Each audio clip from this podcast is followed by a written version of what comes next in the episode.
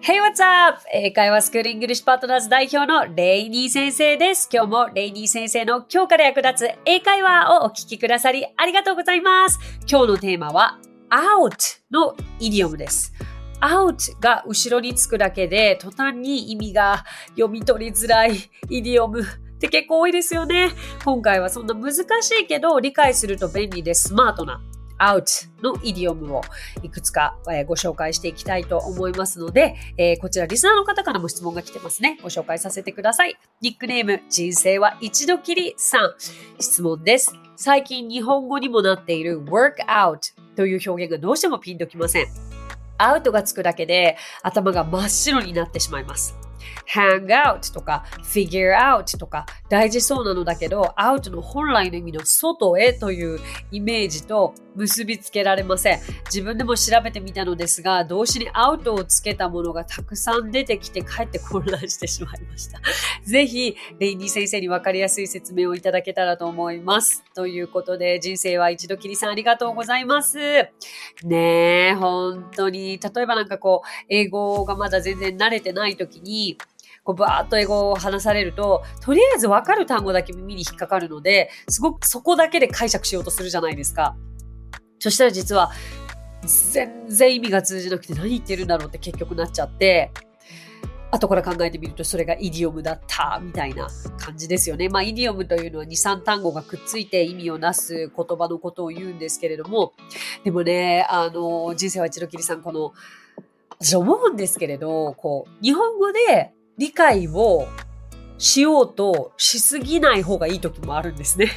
例えば、out は外へという意味ではあるんですけど、えっと、他のものとくっつくと外へという意味と結びつかなくてピンとこない。これがもうすでにちょっと考えすぎかもしれなくて、まあもうこういうものだって思わなきゃいけない時もあるということは一応頭に入れておきましょう。はい。で、もう、うん今日いくつかご紹介しますけれども、あの、中には別に全然その普通の会話の中で自分は使わない、覚えなくていいっていうものもあると思いますので、そう、例えばじゃあ英検受けますとか、 TOEIC 受けますとか、そうなった場合には単語ね、なんか1級とかって1万単語ぐらい覚えなきゃいけないんですか？で、そんな中に、まあ、アウトがつくイディオムってめちゃくちゃ出てくるらしいんですけれども、私そのリスト見てたんですけど、うーん、私この中で使ったことないのほとんどだな、みたいなのばっかりなんですよね。だから今回私がご紹介するのは自分で会話でもすごく使ってきたなというものとかをご紹介していきたいと思います。あの、ま、またちょっと話戻るんですけど、こう、日本語の教科書、文法の教科書を読んだときに、あ、こんな難しい日本語が並べられてて、これで英語を習おうとして、わかるわけないなって正直思ったことがあるんですね。そう、先日、中学生の女の子の体験レッスンをさせていただいて、同名詞と不定詞がわからないっていう話になって、えっ、と、じゃあ、どういうふうに今、不定詞理解してる？って聞いたら、えっ、と、なんて答えたかな？名詞説がどうのこうのでどうである？みたいなことを言ったんですよ。誰がそれ理解できるんだろうって私ふと思っちゃって、日本語の中でも超難しい日本語じゃないですか、それ。だから、いやいやいや、もう不定詞は、動詞と動詞の間に to が入るだけだよ。like to go とか、like to move とか、like to do とか、これが不定詞だよ。動詞と動詞は原型で重ならないから、ね、動詞と動詞の間に to が入るのが不定詞で、じゃあ動名詞は動詞と動詞が原型では重ならないから、お尻の後ろに来る動詞に ing がつくんだよ。はあ、そうなんだ。わかりやすいってなったわけですよ。そういうことですよね。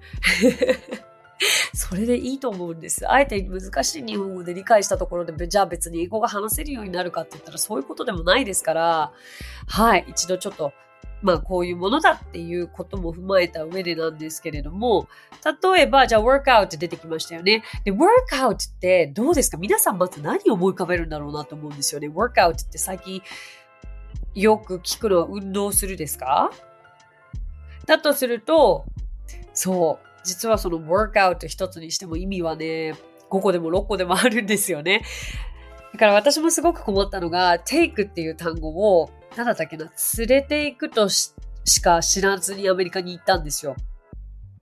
そうしたら、英会話の中でたくさんテイクが出てくるんですけど、どう考えても連れていくっていう意味じゃなくてテイク使ってるようなこの人っていうことがあって、ね、だから教科書ってその科に出てくるそのテイクの意味しか書いてなかったりもするから、すごく厄介だったりしますよね。だからまあ文脈から、うーん、ちょっと感じ取れるようになりたいものですが、まず workout は運動するという意味があります。で、じゃあ例文は、例えば I work out at the gym とか、うーん、まあ今のはジムで運動するですけど、じゃあ週に2回運動するだったら I work out twice a week このように言えますね。だからぜひここで、あ、そうか、じゃなくて運動する習慣のある方は、ご自身の生活に合わせてこの今のフレーズを応用してみてください。毎日運動する方は、じゃあどう言いますか？とか。じゃあ先週私は3回運動しただったら過去形にしたらどうなりますか？とか、そうやってどんどん応用していって自分なりのフレーズを作れるようにしていきましょう。OK。そして、あとは、workout は寝るとか理解する。計画をこう、まあ、寝るであったりとか、理解するという意味もあるんですけれども、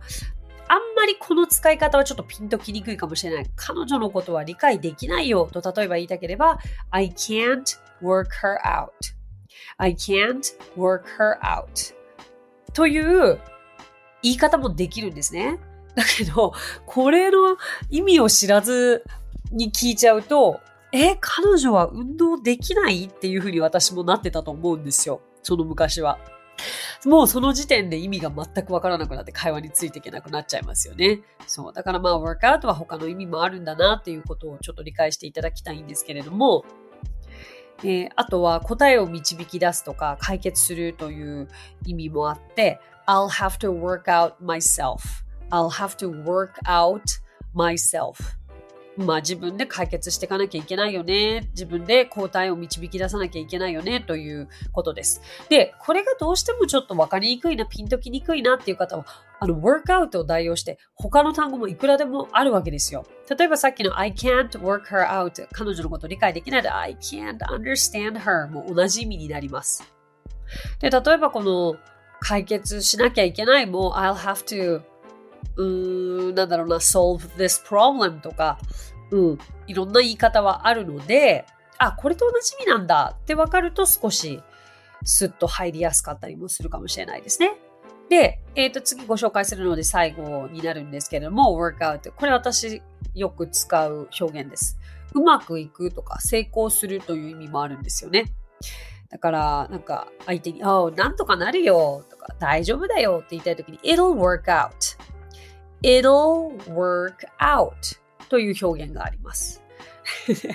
もうこれだっていきなり言われたら、えー、何運動って思っちゃう。何でも運動って結びついちゃいますよね。ちょっと違うんですね。はい。で明らかにこれ運動の話してないよなっていう時にもうこんがらがっちゃいますけど、あとは結構人間関係のことも、あの、うまくいく、うまくいかないで使うことができて、例えば恋人同士で私たちうまくいってないよねって言いたい時には、This isn't working out. あ、もうこれ以上うまくいかないよ。This isn't working out. という言い方もできます。だけど、この This isn't working out っていうのは人間関係でも使えるし、別にその物事、ああ、これもうまくいってないわ。ちょっとやり直さなきゃという時にも使えるので、そうそう、ちょっと臨機応変に頭を柔軟に 使っていただきたいなと思うんですけど、まあ、ワークアウト、ああ、こんな種類があるんだと思っていただくプラス、えっ、ー、と、これ多分今のだけだと、やっぱり日本語の理解が大きい分、ちょっとピンときにくい部分もあると思うので、この中で自分がワークアウトをこの4種類で使うんだったらどういう例文にするかなっていうところまで落としどころを見つけていただけたらと思います。じゃあ次、hang out。これ知っていただきたい、えイディオムですよ。hang out というのは、どっちを多くご存知かな？聞いたことありますかね？聞いたことない方は、もうこれ、あの、知ってて損はないイディオムでして、よく私が会話で使ってたのは、え、今度遊ぼうよとか、うん、人が会うときですね。なんかよくその、遊ぼうっていうニュアンスって、プレイと結びつくじゃないですか。じゃあ今度また遊ぼうねって、大人に気軽に言うときに、let's play っていうと、おかしな話になっちゃうんですよ。やっぱり play っていうのは子供同士が遊ぶイメージだったりとか、まあゲームをしようねとかそういうことになるので、今度まあじゃあまた会おうね、遊ぼうねって大人同士の約束は hang out を使います。これ結構スラング的表現、まあ、ブラブラして外で遊ぶイメージで、家の中でどうのこうのっていうことではないかなと思うんですよ。で、こういう時の例文は、うーん、Let's hang out sometime. また今度会おうね、遊ぼうね、というふう本当によく使います。はい。で、あともう一つこれも、えー、意味があるのが、物を出すとか、物が出ている。でね、またこういう言い方すると本当にピンときにくいですよね。時には日本語がすごく厄介に感じるんですけど、あとは干すとかもそうで、洗濯物を干すこともハングアウトを使います。Uh, I have to hang out the laundry. あ、洗濯物干さなきゃですね。まさに私の今の状態かもしれません。今、洗濯機に洗濯物が濡れたままで入っているので、あ、I have to hang out the laundry after this recording. この収録の後に私は洗濯物を出します。ね、こうやると実生活で使う感じが想像できません？そうなんですよ。だって洗濯物なんて皆さんされることだから、ね。で、忘れることありますでしょ？あってください。なんか そう。だから私だってもう常に、ああ I have to hang out the laundry. こんな感じです。あとはなんだろう、こう、物が出てるイメージ、あの、犬とかがすごく熱くて、下がビヨーンって垂れ下がってて出てるイメージあるじゃないですか。あれもハングアウト使えるかなと思っていて、ね、見て見て、あの犬下が垂れ下がってるよって言ったけど、Oh, look at the dog! Its tongue is hanging out! ね、下が垂れ下がってて可愛いね、みたいな。Tongue is hanging out, it's so cute. He must be so tired and hot とか。ね、今の季節は動物たちにも残酷な暑さですよね。まあ、これ7月の半ばですけど、えっ、と、災害級の暑さと毎日報道されていて、ねまあそういう時に使ったりもできるかなと思います。はい。じゃあどんどん行きましょう。でね、このハングアウトに関してのちょっと余談ではあるんですけれども、あの、まあ、もちろんその時勢によって hanging out も使ったりはできますけど、実は hanging out でちょっと違う意味もあるんです。How are you? とか How's it going? っていう普通の挨拶ありますよね。最近どう？という挨拶ですけど、それに対してまあ大体皆さん I'm good とか、あの、much とか、まあいろいろ答え方はありますけれども、一つその中で、um, just hanging out っていう答え方もあるんですよ。just hanging out。これどういう意味かっていうと、まあまあかな、そこそこだよという、まあ、これもスラング的言い方になるので、ちょっとこれもじゃあ挑戦してみたい方はぜひ挑戦してみてください。さあ次、私の大好きなイディオムは figure out です。全くこれピンとこないと思うんですよ。そう、でもね、これなんかね、知れば知るほどすっごくドンピシャというか、うーん、こう日本人の感覚にもぴったりくるイディオムなのではないかなと思って、どういう意味かっていうと、なんか自分で考えてみようというニュアンスです。自分で考えて理解してみようなんですよね。ちょっとここだと分かりにくいかなと思うんですけど、うー例えば子供が問題を解いていたりとか、何かこう物事に困っていたりして、でも自分で考えてない、明らかに自分で考えてないくて答えを簡単に親からこう聞き出そうとしている場面があったとしたときに、私だったら figure it out って言いますね。自分で考えなさいとか。あとは答えを自分で考えてみようねって言いたいときは let's figure out the answer というふうに使えます。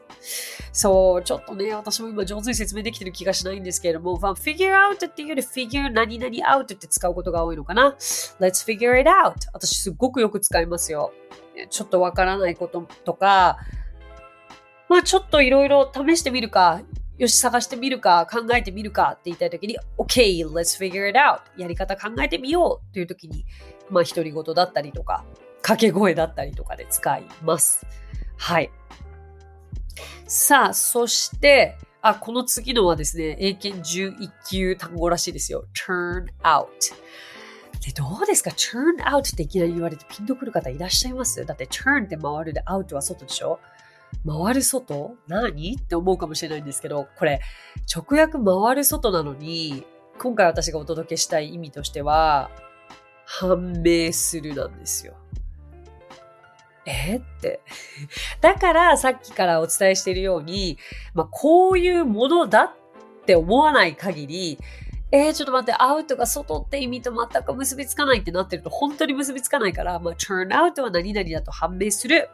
ですかね。まあ、一応、なんか、こう、turn は向きを変えるという意味があって、そこからまあ状況が変化するという意味を含めていて、アウトは外へ出る、現れ出るということだから、えー、予想したことと違った結果や事実が判明するというふうな説明をネット上でちょっと書いてあったものがあって、今これ引用させていただきましたが、でもね、そこまで深く考えなくていいと思うんです。私、turn out はもう判明するでいいと思うんです。で、turn out 判明するでもピンとこないんだったらもう例文で figure out しちゃえばいいと思うんです。だから figure out 便利でしょ？で、あの、例文がすごくわかりやすいと思いますよ。例えば、彼はシャイな男の子だったのに、すっごい有名な歌手になったんだとか、歌手だと判明したんだって言いたければ、He was such a shy boy, but he turned out to be a famous singer. なんとなくわかりやすくないですか？あとは、お医者さん赤ちゃんのこと女の子って言ったのに結局男の子だったんだけど。The doctor said the baby is a girl, but turned out to be a boy. これ分かりやすいですよね。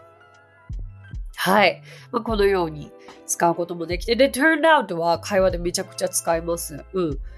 や、こう言われてたんだけど、実際こういうふうに判明したんだよねっていう元々のことと結果が違った時にすごく使えますね。で、じゃあ最後になりますが、ちょっと今日説明ね、結構長々と いろいろお伝えしておりますが、まあ、結局じゃあちょっとここからはアウトの基本的なイメージである、こう、じゃあ外へというのに結びつけられる意味としては、ここから出てけ外へ行け !get out of here!get out ですよね。get out. get out of here. これ使いますよね。で、get out of here って言ったらなんか親がとか、まあ怒ってた人が出てけって get out of here って言えますけど、これ結構冗談で友達同士と get out of here みたいな感じで言うときってもうやめてよ嘘でしょというときにも使うことができます。はい。どうでしょうか。さあ、そして、まあ、はっきりとこう外へ出すという意味でも、えっと、speak out loud はっきりと声を出してくださいって speak out loud ですね。あとは、うんもうなんか体力が限界でこう外へもう体力が放出されてしまうっていう結びつけ方もできるかなというので burn out これ燃え尽きてしまう。worn out これクタクタになってしまう。まあ例文としてはもう私燃え尽きちゃった。I'm burned out もう私クタクタになっちゃった。I'm worn out というふうにも使うことができるので、まあ、これらはちょっとそのアウトが外へ向かっていくというのを想像しやすいのかなと思いますが、いかがでしたでしょうか？今日私がもうおすすめ、おすすめですよね。ぜひ皆さんにこうアウトを使ったイディオムをあの実践で使っていただけたらと思って使いやすいものをご紹介したので、はい。こうやって自分の語彙って増やしていくんですよ。で、ぜひもうここから皆さんはじゃあ turn out を自分だったらどういうふうに生きた英会話に使えるかっていう例文を作っていただくところに学習を進めていただきたく思います。Alright, thank you so much! 今日お話ししたフレーズや単語はノートというサービスの方で文字起こしをしております。ノートへのリンクは番組詳細欄に記載しておりますので、こちらもぜひお役立てください。さて、今回も番組へのコメントをいただいております。紹介させてください。マイポンさん、レイニー先生、こんにちは。私事ですが、英会話を再開したんです。海外旅行への制限が緩和され、現実的になってきた今、メイニー先生がよく伝えているアウトプットをする場所が必要と思い、勇気を出してレベルチェックを受けてきました。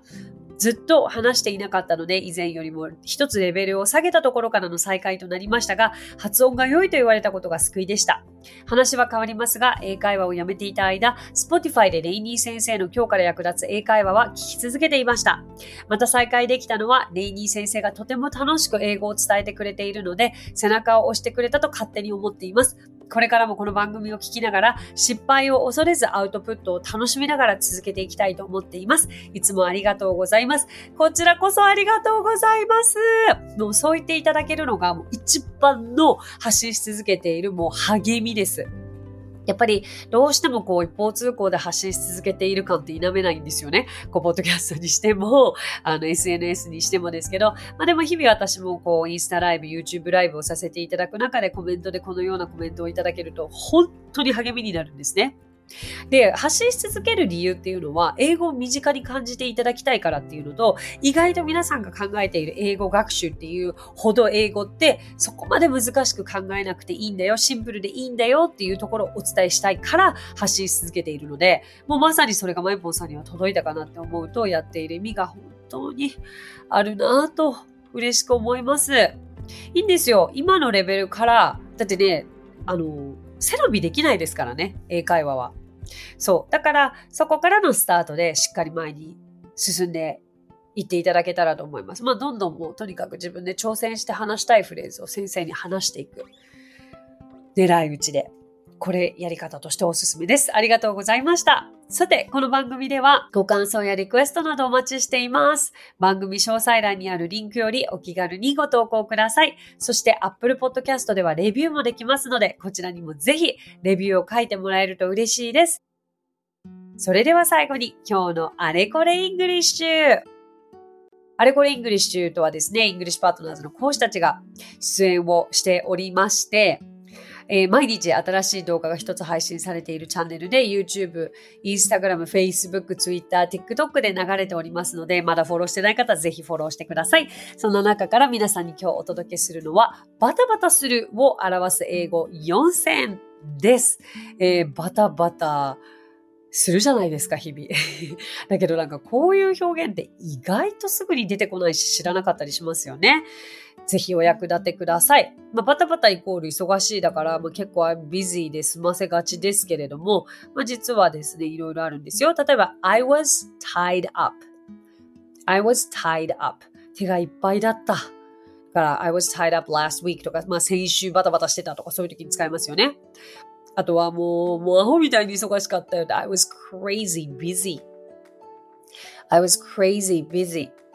えー、それからいろいろあって忙しい。I have a lot going on.I have a lot going on. とか、えー、最近バタバタしてるよ。Things have been hectic.Things have been hectic. このように使えます。えー、もうこの中で自分で使ってみたいなというフレーズがある方は、もうどんどんどんどん口癖のように使ってみることをお勧めします。私はどれ使うかな？私はよく使うのが、things have been hectic these days 使いますね。はい。ということで、That's it! Thank you so much for coming by. Thank you so much for listening. 今日もレイニー先生の今日から役立つ英会話をお聞きくださりありがとうございました。皆様とはまた来週金曜日にお耳にかかりましょう。So till then, bye! さあ、ここでレイニー先生の活動を紹介させてください。まずはレイニー先生が運営する英会話スクールイングリッシュパートナーズでは私たちと楽しく生きた英語を身につけたいという方を大募集マンツーマングループキッズすべて出張レッスンとオンラインレッスンで行っていますまた英会話の講師も大募集女性だけの募集になりますが東京23区内で出張レッスンができる方やオンラインレッスンで早朝や夜のレッスンができる方海外在住の講師なども募集しています。ぜひご応募お待ちしています。詳しくはイングリッシュパートナーズのホームページを検索してみてください。